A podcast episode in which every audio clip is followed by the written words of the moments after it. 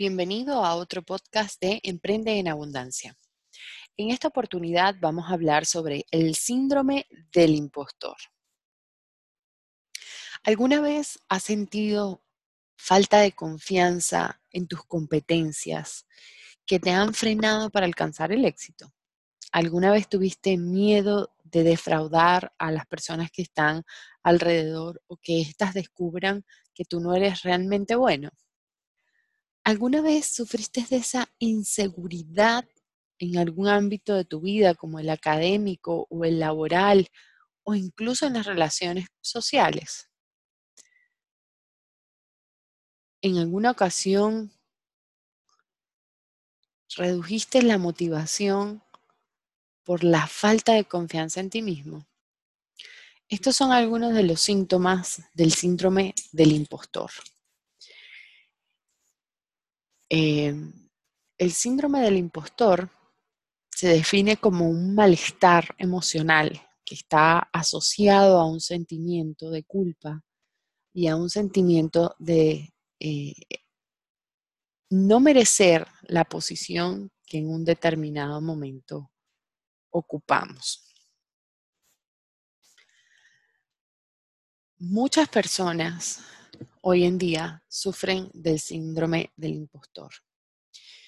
Y este tipo de personas, cuando quieren comenzar sus emprendimientos a nivel digital, quizás este síndrome sea su peor fantasma, su peor miedo.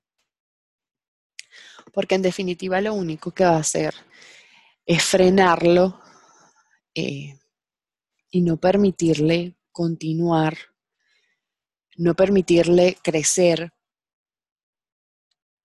no permitirle lograr ese emprendimiento de éxito por el cual tanto ha trabajado. Muchas personas hoy en día sienten que no tienen el conocimiento suficiente, que no pueden ser llamados expertos, que no pueden ser reconocidos como referentes. Déjenme decirles que la definición de éxito para cada uno de nosotros es algo completamente diferente. Entonces partamos del principio que la vara de éxito, la métrica de éxito es tuya, es lo que tú definas. Para una persona el éxito puede ser lograr una relación amorosa efectiva, llena de comunicación. Para otra persona puede ser tener varios hijos, para otra persona puede ser alcanzar los puestos de eh, gerencia o presidencia en una compañía reconocida, para otra persona el éxito puede ser viajar por el mundo, para otra persona puede ser tener un emprendimiento en Internet. El éxito lo medimos cada uno de nosotros, basados en nuestro proceso de crianza, en nuestras formaciones, en nuestras experiencias de vida. Consideramos que una vida puede o no ser exitosa por uno u otra razón. Con lo cual el primer paso es que tú entiendas y definas qué es para ti el éxito, para que sepas cuándo puedes llegar a él y qué tienes que hacer para llegar. Lo segundo que tienes que hacer es entender tu nivel de talento y tu nivel de conocimiento. ¿A qué voy con esto? Yo puedo tener un talento innato para la música, por ejemplo. Eh, puede que tenga muchísima facilidad para tocar un instrumento musical de manera innata, pero mis conocimientos no son académicos. No sé leer partituras, no conozco las notas musicales, eh, no podría, por ejemplo, tocar mi instrumento en una banda. Esto es un ejemplo porque yo no tengo oído musical, pero es un ejemplo que va a servir muy bien para este, esta definición.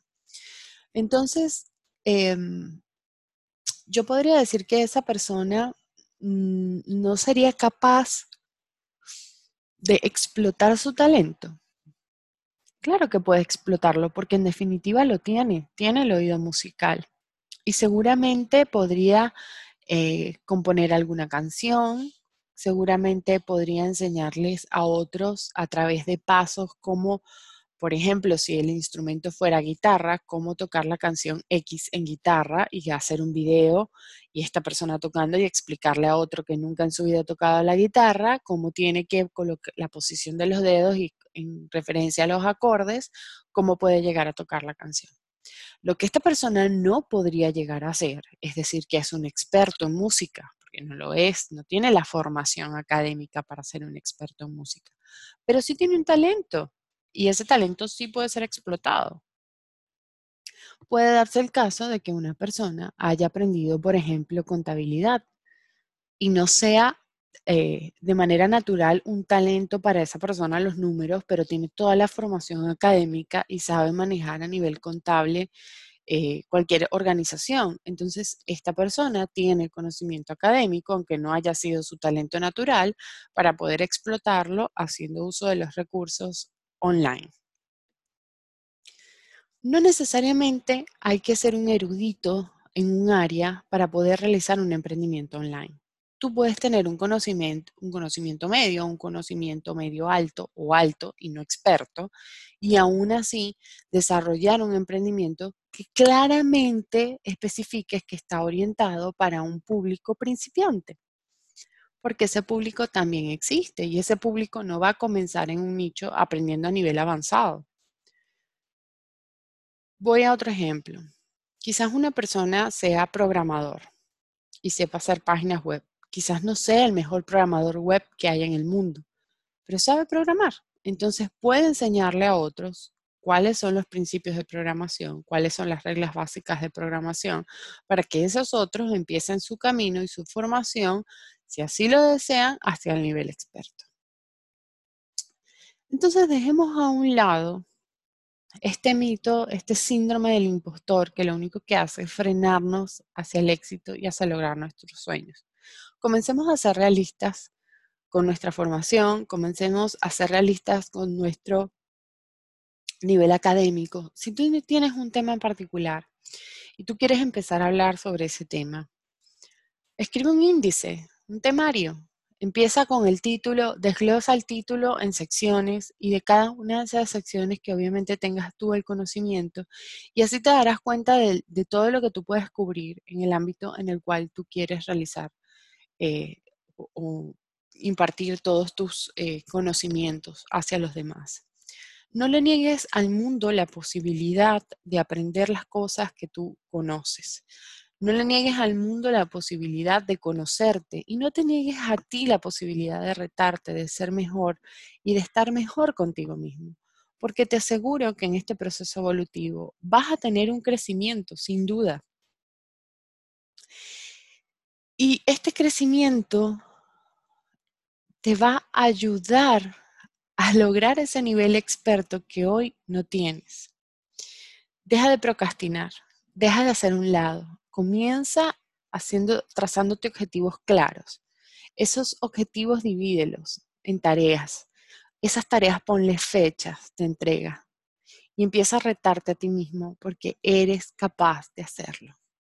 Porque todos tenemos la posibilidad eh, de ser exitosos, de emprender en este maravilloso mercado online y todos tenemos la posibilidad de acceder, a nuestro concepto de éxito.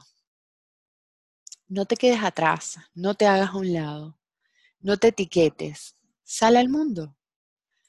Siempre, siempre, siempre vamos a poder encontrar una mejor versión de nosotros mismos. Siempre vamos a empezar con un proyecto y cuando en cinco años, cuando miremos hacia atrás, vamos a entender el nivel entre comillas, principiante que teníamos cuando lo iniciamos en ese momento y el nivel que hemos alcanzado. Pero esto es natural, es un proceso de crecimiento. Y estamos en esta vida para crecer y para recibir en abundancia. Estamos en esta vida para retarnos a nosotros mismos, para ser aquellos que nos gusta, para romper con esos miedos que arrastramos, con esos paradigmas. Deja a un lado todas estas cosas, sácate esa capa de sentimientos negativos que tienes en este momento y comienza a trabajar en función a la acción. Y si tu problema efectivamente es que necesitas eh, formación académica. Entonces crea un plan de formación académica. Y también ponte una meta. Di, necesito X tiempo para capacitarme y después de este tiempo voy a hacer todas estas cosas y voy a tener mi emprendimiento. Pero no bajes la guardia, no te desmotives, sigue adelante porque tú puedes alcanzarlo. Todos, todos, todos tenemos la posibilidad de alcanzar el éxito. Depende de nosotros, depende de lo mucho que nos queremos y depende de lo mucho que creemos en nosotros mismos. El mundo está ahí y el mundo nos espera. Espero que estas palabras hayan sido de agrado para ti, que te hayan servido, que hayan sido un despertar en este proceso de emprendimiento que hoy tienes o que vas a comenzar. Y te invito a seguir adelante en este sueño que definitivamente puedes alcanzar. Te mando un fuerte, un fuerte abrazo y te espero el próximo miércoles en un nuevo podcast.